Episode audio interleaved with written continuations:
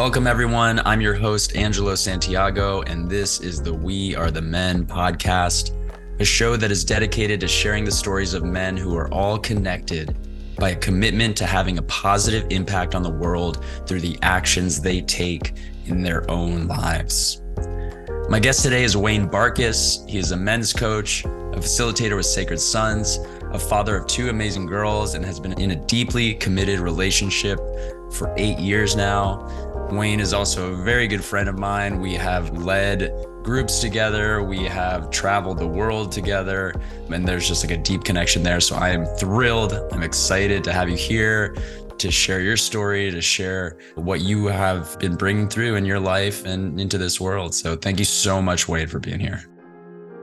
Yeah, thanks, brother. I'm happy to be here. And we're neighbors too. We don't live away from each other, which is pretty cool. That's right. Yeah. Which is, you know, a big part of what I've learned as I've stepped into just my own personal growth, the importance of community, not only in the online sense, but also in the local sense. Like having men that you trust and that you can look up to and that support you and that you're also there for them locally creating that community that is invaluable yes yeah man happy to be here yeah so wayne i love starting off these conversations before we get into a lot of you sharing the past of your story it's always important to know like what season of life you find yourself in now. What's happening in your world? What have you stepped into? What do you see as like the near future of like, this is what I'm experiencing in this season of life?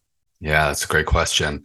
Uh, I'm experiencing a lot of creativity for sure. I've just about graduated from the level two leadership program with the Sacred Sons, which has really launched me into a more upfront position of when I hold these retreats with men that I'm upfront and center and really bringing through, you know, my experience and my medicine in in a way that is very new to me in that I've been in multiple areas of support with other different leaders and I've just learned so much. So I'm I'm really launching into the next season where I get to show up in a completely new way and I'm feeling a lot of creativity coming through that as to being open to you know not knowing everything and being okay with what comes through. And also i'm having like a really revolutionary shift in momentum in terms of business and how I'm showing up as I'm been in the men's coaching space for several years and I've been just looking for a different way to bring the communication through just to spread the message that's really sharing just more of myself and and something that's been the more for me has really kind of been fashion and clothes and, and my expression that way and the culture of the sacred sons has really brought something through for me that was locked. And that was really how i look when i show up being an expression of me being okay not looking like everybody else. And and in that i've begun or i've been in for the last 7 months the design phase of a new clothing line that I'm going to be launching near the end of 2024, which is just ultimately me following a ping that's coming through and me being real with the creative energy and how it wants to move. And I'm, you know, my intention is to bring the conversation of expression and embodiment through clothing.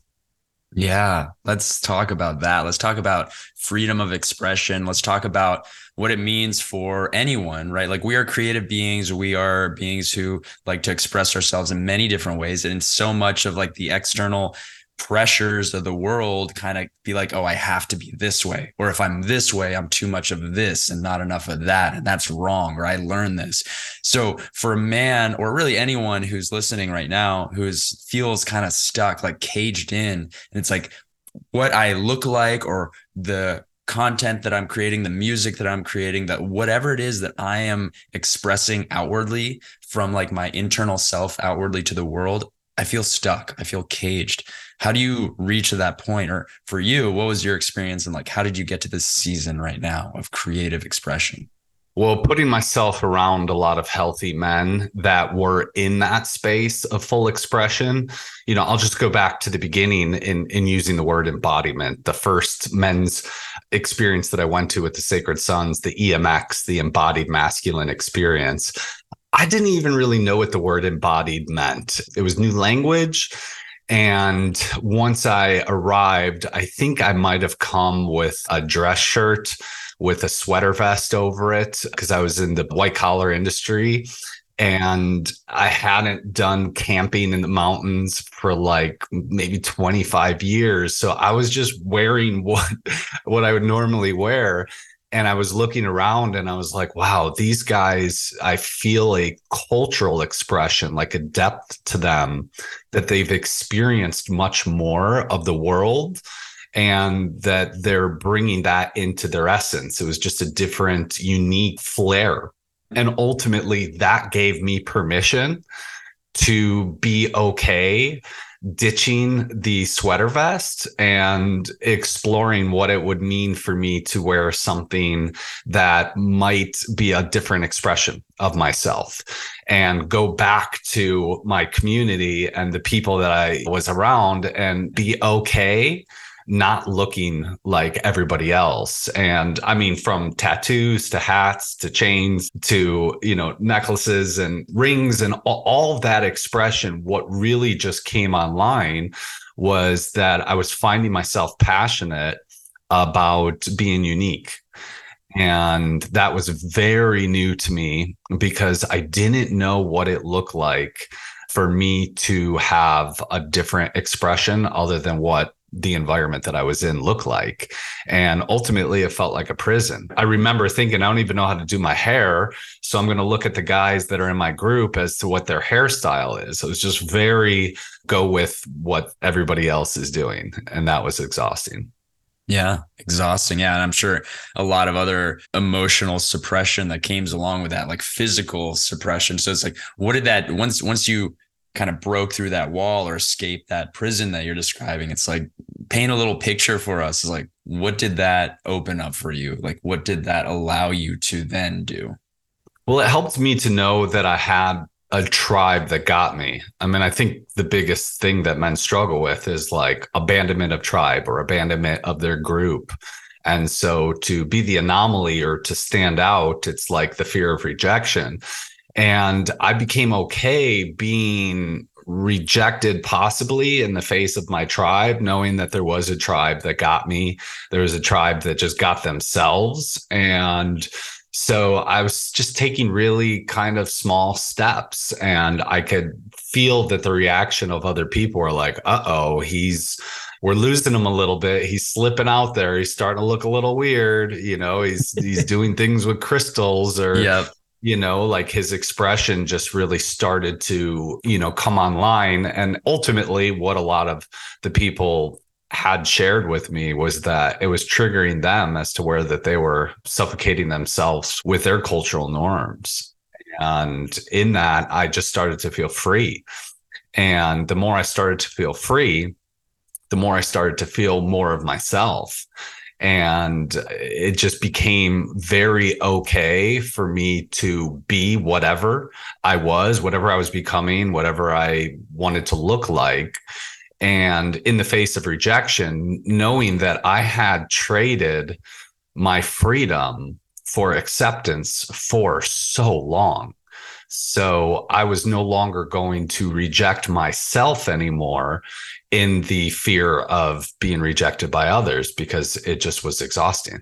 Yeah. Yeah. And you touched on just like every decision and every choice that we make and every action we take, like ultimately it has to be for us, right? Like your decision to express yourself and everything from the way you were dressed, your hair, your tattoos, like all of it was for you. And every action that we take, and this is what I touched on in the introduction, has an impact on others. And in that impact on others, it had an impact on the world. So even something as simple as, like you said, what I was doing triggered, affected other people. But then what that did for them is it made them look at themselves and be like, how am I quieting myself down, not expressing myself? So it's like every small action we take has impact on others. And that's why I think it's so important to have these conversations. Like, what is it that we're facing? How is it that we're assessing the situation? What choices do we have? And what actions and decisions are we going to make based on that? From as simple as the clothes that I wear to like how I interact with a stranger at the store, how I choose to communicate with somebody else, all those things. So thanks for tapping into the the Wayne of right now. I think it's important in this conversation because it's like hearing this is beautiful. And I know for all of us, for every single man, like we have stories, we have experiences, we have struggles. So I'd love to just chat a little bit of what's your story that you feel called to share with the listeners about where were you in life that got you to that collared shirt kind of mentality that you were just not allowing yourself to be yourself? Mm, yeah. Well, I can kind of condense it just with one word, and that was survival. And ultimately, I was living in survival for so long. And I think it was Socrates that said, a life lived unexamined is not a life worth living. And I hadn't examined why I was doing what I was doing for so long until it brought me to an absolute breaking point. And the breaking point for me started physically because physically I was in construction for 20 something years and I was overworking. I was not taking any time to myself. And what I had no idea was that the autopilot that I was running on was that I was in such fear of future failure based on past experiences from my childhood of moving around and uncertainty of money. And that little tiny program put me on high gear, high alert, a state of near panic attacks and massive anxiety. And it broke me. And then once it started affecting me physically, then I started really emotionally recognizing that I had completely numbed myself out for as long as I could possibly remember. And what that ended up doing, and, and that was the rock bottom moment for me, was my marriage of 11 years ended really abruptly with me finding out that my ex wife was having an affair. And it was in that moment where I heard the voice that said, Who are you? Because I was looking at the overall picture of everything that I thought that I was, was just completely dissolving. The house, the cars, the family, the system that I had created to keep me really as safe as possible was no longer. And it was the first time that I got to look and start examining like, what got me here? What am I even doing? Why am I working 60, 70 hours a week? Why am I buying all of these things? I was just doing it literally like in a fog, completely 100% disconnected from my entire vessel. Yeah, the the numbing is real and there's so many things just available to everyone right now to be whatever it is your flavor of numbing is. And that's something so critically important to look at. It's it's something that I can guarantee that I know that I was doing intensely for a long time in my life. And at a certain point it's like i almost didn't even know it until suddenly like you discussed like your rock bottom moment that like brick to the face of just like you know whether it's a voice or a vision or just like a physical breakdown you're just like what is happening in my life and so the invitation that like I, always bring when i'm talking to somebody who's struggling it's like let's look at those like those are uncomfortable to talk about and then once you acknowledge those and you're like okay well now what am i numbing from right? And you shared a little bit about, about for you what it was. And I guess like what was the action once you like came to that realization what were the steps that you took? And, and clearly in that moment it's like it's not like you knew what it was going to look like a year down the road two years down the road five ten. It was just like what is it right now that i need to do for myself to start moving on the right path into the right journey that is my life that is who am i which is that question that you posed yourself yeah and really the who am i is more for me it was who am i not hmm. and i got to really challenge for me it was just challenging my beliefs and recognizing that the belief of survival, the belief that money wouldn't come to me, the belief that I needed all of these things, I just really started to examine. Just going back to the Socrates quote of examination, it was like I started looking under the hood at the operating system of what was actually running the show. And I did become obsessed. I became obsessed with how I worked, how I operated, how I thought. I had never looked at the mechanics of a body or analyzed it for energy or really understood anything. I had lost all spiritual connection to this universe. I had grown up in a very Christian home and what my experience was in the religious space, it didn't feel good. I just would leave and I'd feel like that I wasn't living a good life. And there was just this constant shame. And there was always something that I needed to do differently. And so I started just really examining all of these things that were impressed on me and started examining my childhood and really started opening up what trauma was and that trauma could be what's actually running the show for me without me having any awareness that it's functioning for me to keep me safe. And really, the book that just cracked me open was Atomic Habits. Once I recognized that there was a way to override the system by creating some tiny, tangible habits I was able to access something and call it will.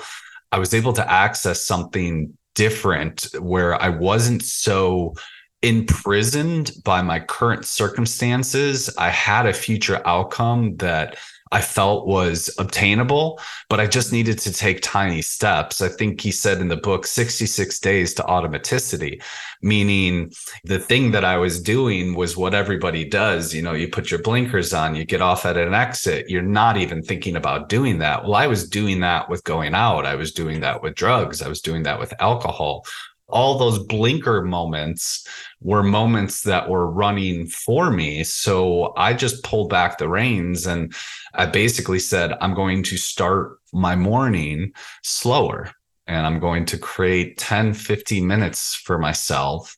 And that's when I started the journey of what does it look like to recalibrate my nervous system? What does it look like to heal from frying myself out? It took several years and then I asked the question, what does it look like to be sober?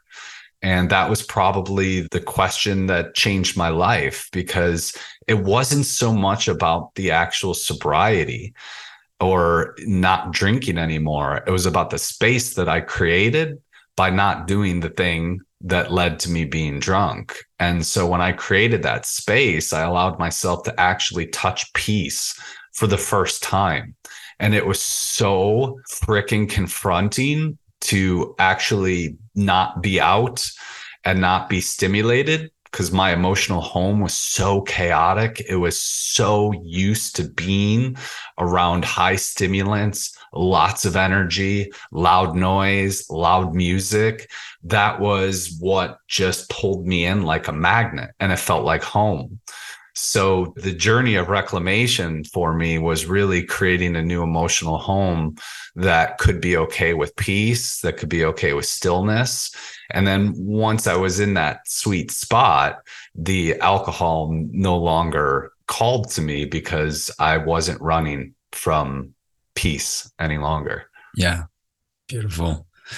So with all of that, I mean, first of all, you dropped some amazing nuggets of gold here for those that are listening, both with talking about atomic habits, talking about how looking at how you slow down your morning, looking at assessing yourself, who am I not, talking about what your system was used to, all the noise, all the chaos. You know, so it's giving inviting somebody who's listening right now to, to stop and take a moment and take a look around, to do that self-assessment and be like, where am I? Who am I? Who am I not? What is it that has become my norm and not necessarily where I thrive? so with that with your story and your experiences what you went through you know we talked about at the beginning that you've you've been in the men's coaching space for a while. You you're facilitating at sacred sons events which uh, where, where men gather to connect with each other.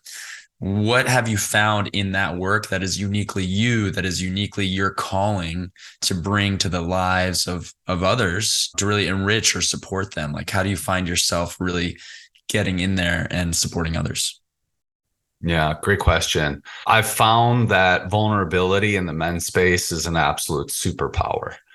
And what I touched on in my first experience was just kind of sharing my story about my divorce and, and what I went through and how toxic it was and how challenging it was.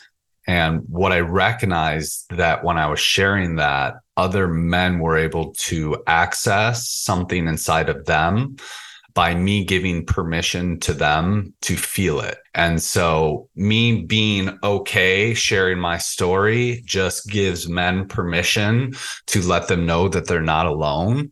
And in that not aloneness, there's so much healing that happens. And so, when I started to share that and I started to recognize something was coming online here, I said, Well, I feel like all of that happened for me so that I'm able to show up in this way for other men, for them to have a space to be okay with their experiences of, you know, trauma. And uh, in addition to that, the path and, and the journey that I went on for deep mental, physical, spiritual healing, all of the modalities, all the lessons, all the things that I learned, I thought I think it'd be helpful to share this stuff because I had a empty toolbox. I mean, my toolbox was just filled with the tools that were shown to me not only by my parents but by culture. And those were the numbing agents. And I have so much compassion for that version of myself and for society because they just don't know any better. But we're living in a different time now where this stuff is widely you know it's just accessible like through books through social media there's so many people out there that are doing these things so it's like we get the opportunity to share the things that have worked for us in hopes that these men can find a little nugget to take with them and change their life. I know that the guys that had done that for me saved my life. It was just that easy. The guys that came before me that were showing up in a new way became my new model of what healthy masculinity was because healthy masculinity up until that point for me was shit. It just wasn't working. And so in the redefining of it, I needed to find some mentors, some men where I could be around. And what that ultimately did was that access my heart for the first time in my life. I was able to say, I'm feeling something different from these men, an acceptance, an ability for them to hear my story and hold my pain in a way that I didn't even think was possible. And, you know, ultimately what came through me is that this is my path to show up in this way for other men, which has only deepened my ability for me to access my heart in my own life, for my children, for my partner, for my family. I'm not showing up for these other men. I'm showing up for me. What they experience is just the byproduct of the capacity that I show up for myself. That's simply it in the beginning there might have been grains of wanting to be a savior because i think that happens in the healing space. There's an abandonment of self in the process of wanting to still get validation to help all the other people. But i think that's part of the process and i think that's okay and some people get stuck in there. I was able to see the shift and recognize that I really needed to tend to myself. I needed to come home to myself and create like massive incredible routines for myself so that I could show up fully and detach from whatever the outcome is so that I can go back with a totally full cup and trust that spirit's guiding the entire experience and that my presence there was just permission. That's it. Yes. Yeah and I see like so many parallels from the beginning of our conversation to now in talking about like the permission and having those mentors and having other men kind of for a lot of men is like having somebody else demonstrate that like oh wait you can do this and it's safe and like you're not going to die right it's like it's okay to be vulnerable It's okay to express yourself to the fullest. And then to see those men that you admire and that are mentors to you do these things, they're like, well, if they can do it, like I can do this too. And the profound impact it has. And and that's why I think it's important for us to share our stories, for us to share vulnerably, because we can get on a podcast and just share BS stories about like, yeah, and then I did this amazing thing and this amazing thing. And right. And that's so much of social media putting out just like this front of what things we want things to look like. But behind all that, there's so much more depth. And in sharing these stories, we can give permission to somebody else who is also going through maybe the exact same story. Be like, okay, he did it. There's no reason why I can't do it. So that's awesome. Thank you so much. With that, if men are like, man, this Wayne guy, he's sharing something that's touching me in my heart. I, I got to know a little bit more. I want to talk to him. I want to connect with him. I want to know what he is offering. And, or maybe I was like, I don't know, maybe I want to check out his product line for his, his clothing that he's making for next year. How would they find out more about you? Mm, that's great. Yeah. Thank you for that invitation on Instagram. I am a sacred king. And really, I think the first step for all men is to ask for that support, like that, just following that ping, whatever that ping is, like, okay, something resonated. I feel the need to reach out to them. That's the best start. Whether it works for us to work together or not, we get to explore that. I only work with people who are ready to be there. Sometimes I send them to the mountains first. I just meet people where they're at, essentially. But I think the most courageous thing that a man can do is ask for support, especially one that's got the story that he has to hold it all together. Actually, holding it together isn't living life to your fullest. I think being okay, being able to let everything move through you and feel it and experience it is the gift of life. And if that's the gift that you're looking to experience, then reach out to me and we can go on that journey together. My experience with men is a deeply somatic experience. Most men live up here. They're in the cognitive space. I'm in the body. I believe embodiment is just simply inhabiting the body and and coming back home to this thing and understanding how it works and letting it do what it needs to do. So that's the journey that I take men through is out of their head and back into inhabiting their body in the fullest way. And that means experiencing a lot and in that experiencing, I believe support in the beginning is crucial. I mean, I've been supported for years in this space, and I continue to move into the space of support because I know how challenging it is with outside forces to contract. So, you know, this journey for me is just continuing to expand in the face of everything. Yeah, having the support is crucial. You you got to let go of the idea of oh I can do it all by myself because if you know I'm holding it all together is like okay I, I got to do it on my own. It's like oh I, if I'm holding it all together now then I'm gonna be have to be the one that fixes it or does the thing or fixes myself and the reality is like we got to let go of that. You know if we're carrying it all then like we have no capacity to allow more to come in. We have to let go of things. We have to allow others to carry with us we have to carry each other. It's a beautiful experience once you actually get to feel that. So, oh, it's juicy. Yes. with that in mind, Wayne, I want to invite you in as we close out here into a little bit of a visualization.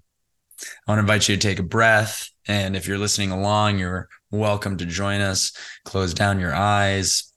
And Wayne, you find yourself on an open field Behind you, there are thousands of men. And you are about to address the world. And you begin to speak. And I want you to finish this sentence We are the men who. We are the men who changed the world. We are the men who changed the world. Thank you, Wayne Barkus. Thank you so much for, for taking the time. Thank you for being a friend to me. Thank you for being a supporter. You were pivotal in my coming here to live here with my family. And you have had an impact on my life, as I'm sure that a lot of the people who are listening today, you will have an impact on theirs. So, yeah, I want to say thank you from my heart to yours. Yeah, thank you, brother. Appreciate yeah. that. And thank you for doing this. Absolutely. So, thank you guys for joining us on the We Are the Men podcast. We Are the Men is a global movement, and I want to invite you in, the listeners, to be a part of it. Go to wearethemen.com to sign up for our mailing list and stay up to date with offerings we will be making available soon and to learn how you can get involved. If you liked what you heard, take a moment to rate and follow this podcast to help us reach more listeners. All of us know men who can benefit from hearing these conversations and engaging with our community. Please share this podcast with someone you know today. I'm Angelo Santiago, and we are the men.